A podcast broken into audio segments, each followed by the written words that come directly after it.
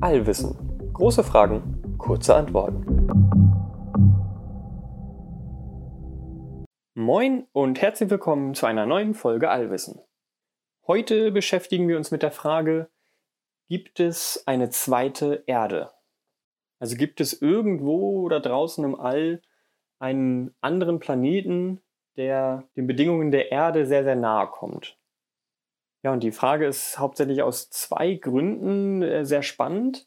Zum einen ist die Erde ja der einzige Planet, den wir kennen, auf dem es Leben gibt, auf dem Leben entstanden ist. Und deswegen macht es auch am meisten Sinn, auf der Suche nach Leben im Weltall einen sehr, sehr erdähnlichen Planeten zu suchen.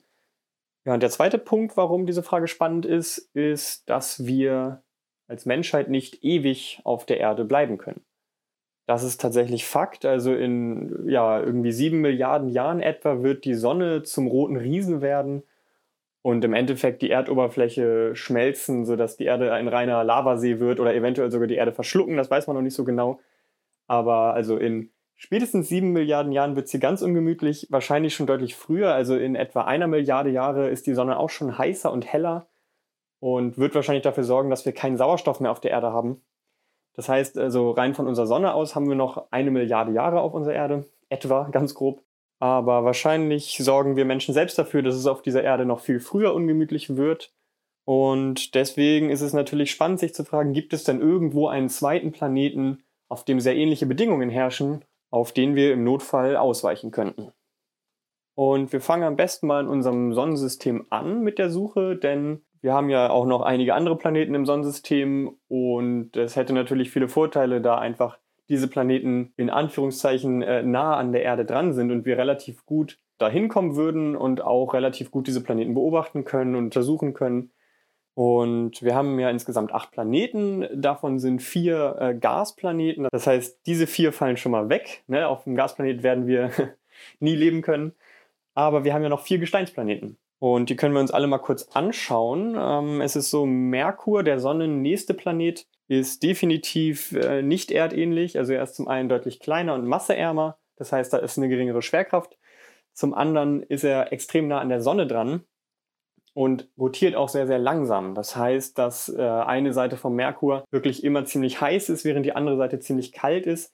Und äh, ja, dass da Leben entstehen könnte oder dass wir Menschen da irgendwann leben könnten, das ist schon relativ unwahrscheinlich. Okay, dann haben wir noch unseren nächsten Nachbarn in Sonnennähe, das ist die Venus. Äh, die Venus ist immerhin von der Größe und Masse sehr, sehr erdähnlich. Also die Venus ist quasi exakt gleich groß wie die Erde, was schon mal cool ist, weil wir dann eben die gleiche Schwerkraft hätten und unsere Körper sich nicht groß umstellen müssten. Problem ist aber, dass die Venus auf ihrer Oberfläche quasi wie die Hölle ist. Also so wie sich die Hölle vorgestellt wird, so ist ungefähr die Venus unfassbar hoher Druck, es ist unfassbar heiß. Alle Raumschiffe, die wir bisher auf die Oberfläche geschickt haben, haben nur ein paar Minuten überlebt, weil sie dann zerdrückt wurden. Ja, es gibt Ideen, dass man irgendwie in den Wolken der Venus Wolkenstädte aufbauen könnte und dass da eventuell auch schon Mikroben oder so leben könnten. Aber als zweite Erde könnte man die Venus eigentlich nicht bezeichnen, da, wie gesagt, die Oberfläche wirklich äh, wie die Hölle aussieht und auch die Atmosphäre ganz anders aufgebaut ist. Okay, das heißt, der letzte Kandidat in unserem Sonnensystem ist eigentlich noch der Mars. Da habe ich ja auch schon viel drüber erzählt. Und ja, es ist tatsächlich aber so, dass der Mars zum einen kleiner ist als die Erde und auch masseärmer. Das heißt, man hat nur ungefähr 40 Prozent der Erdschwerkraft auf dem Mars. Was uns aber wirklich eher Probleme machen würde, sind zum einen die Temperatur auf der Oberfläche. Es herrschen ungefähr minus 70 Grad Celsius im Durchschnitt. Zum anderen gibt es quasi keine Atmosphäre auf dem Mars oder nur eine sehr, sehr dünne Atmosphäre. Und der Mars hat auch kein Magnetfeld, das heißt, wir werden auch nicht äh, von Sonnenstürmen geschützt.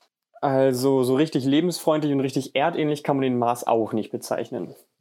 Ich hatte ja auch mal darüber gesprochen, dass man den terraformen könnte. Und das sind dann natürlich auch noch Konzepte, über die man sprechen kann. Aber es soll ja heute auch erstmal darum gehen, gibt es irgendwo diesen Planeten schon? Nicht müssen wir den noch irgendwie bauen quasi oder herrichten, sondern gibt es den schon irgendwo? Und das äh, kleine Fazit ist erstmal, in unserem Sonnensystem gibt es keine zweite Erde. Okay, das heißt, wir müssen uns aus unserem Sonnensystem rausbewegen. Und das ist ja auch gar nicht so schlecht unter dem Aspekt, ne, dass wenn irgendwann die Sonne sich aufbläht, dass wir dann sowieso irgendwann aus unserem Sonnensystem flüchten müssen. Das heißt, es ist auch sehr sinnvoll, sich zu fragen, gibt es denn erdähnliche Planeten in anderen Sonnensystemen? Also fragen wir uns jetzt, gibt es einen erdähnlichen Exoplaneten, einen Planeten außerhalb unseres Sonnensystems? Und vielleicht erstmal, um so einen kleinen Kontext zu geben, wir wissen noch überhaupt gar nicht so lange mit Sicherheit, dass es überhaupt Exoplaneten gibt. Also die wurden schon lange postuliert und es wurde sich schon oft überlegt, gut, wenn diese ganzen Leuchtpunkte am Himmel auch andere Sterne sind, dann müssten da ja oder könnten da ja auch Planeten existieren in diesen Systemen. Aber den ersten richtigen Exoplanet um einen, einen richtigen Stern haben wir tatsächlich erst 1995 entdeckt. Gut, und aber seit diesen 26 Jahren ist da einiges passiert in dem Feld und äh, wir können uns jetzt mal kurz anschauen, was haben wir denn bisher entdeckt. Und es ist so, jetzt aktueller Stand April 2021, da kennen wir mit Sicherheit bestätigte Exoplaneten ungefähr 4400. Wir haben noch so ein paar Kandidaten, dass welche sein könnten, da sind wir uns noch nicht ganz sicher, aber wir sind uns bei 4400 ganz sicher, das sind wirklich Planeten um andere Sterne. Jetzt ist der Clou aber, davon sind erstmal 3000 sind Gasplaneten. Das heißt, die können wir auch schon mal auf der Suche nach einer zweiten Erde ausschließen. Wie gesagt, Gasplaneten sind überhaupt nicht erdähnlich. Dann sind weitere 1300 davon ungefähr sind sogenannte Supererden. Ähm, Begriff klingt erstmal gut und man denkt, hey toll, es ist ja vielleicht noch besser als unsere Erde oder so, aber der Begriff ist so ein bisschen irreführend. Also Supererde bedeutet eigentlich nur, dass der Planet eine größere Masse hat als die Erde und bedeutet noch gar nichts über seine Zusammensetzung. Also auch von den Supererden sind ein Großteil Gasplaneten, aber selbst diese Supererden aus Metall und Gestein könnten für uns Menschen zumindest äh, relativ lebensunfreundlich sein da dann zum Beispiel doppelte Schwerkraft herrscht ne, und das für uns dann total anstrengend wäre, auf dieser Planetenoberfläche zu leben. Das könnte sich natürlich aber eventuell Leben auf diesem Planeten trotzdem entwickeln, das dann halt anders aussieht als das Leben auf diesem Planeten. So, das heißt, es bleibt gar nicht mehr so viel über von diesen 4400 entdeckten Planeten, aber es gibt noch einen kleinen Teil, nämlich ungefähr 160 Planeten, die am ehesten in Frage kommen. Das sind sogenannte terrestrische Planeten oder auch wirklich erdähnliche Planeten genannt.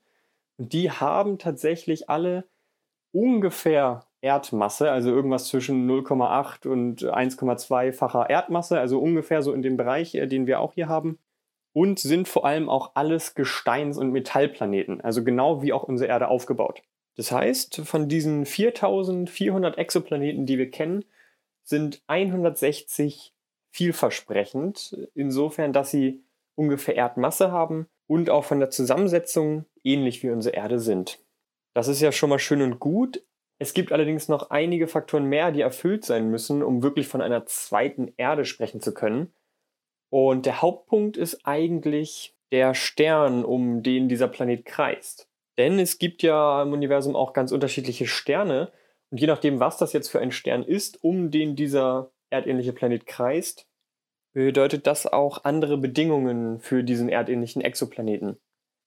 Es gibt zum Beispiel rote Zwerge. Das sind Sterne, die sind kleiner und masseärmer als unsere Sonne.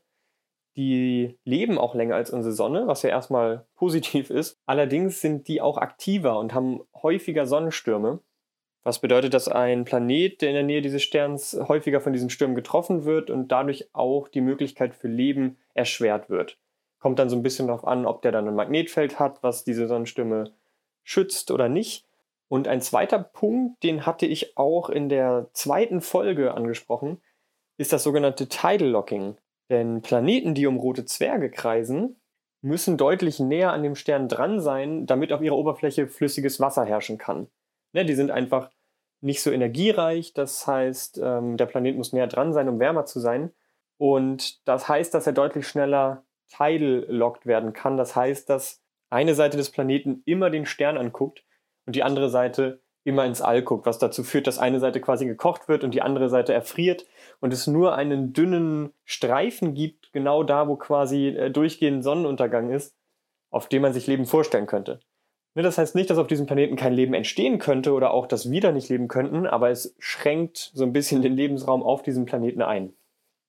Das heißt, ein erdähnlicher Planet um einen roten Zwerg ist cool, aber auch nicht ganz so, wie wir es von unserer Erde kennen. Es gibt auch noch Sterne, die sind deutlich größer und heißer als unsere Sonne.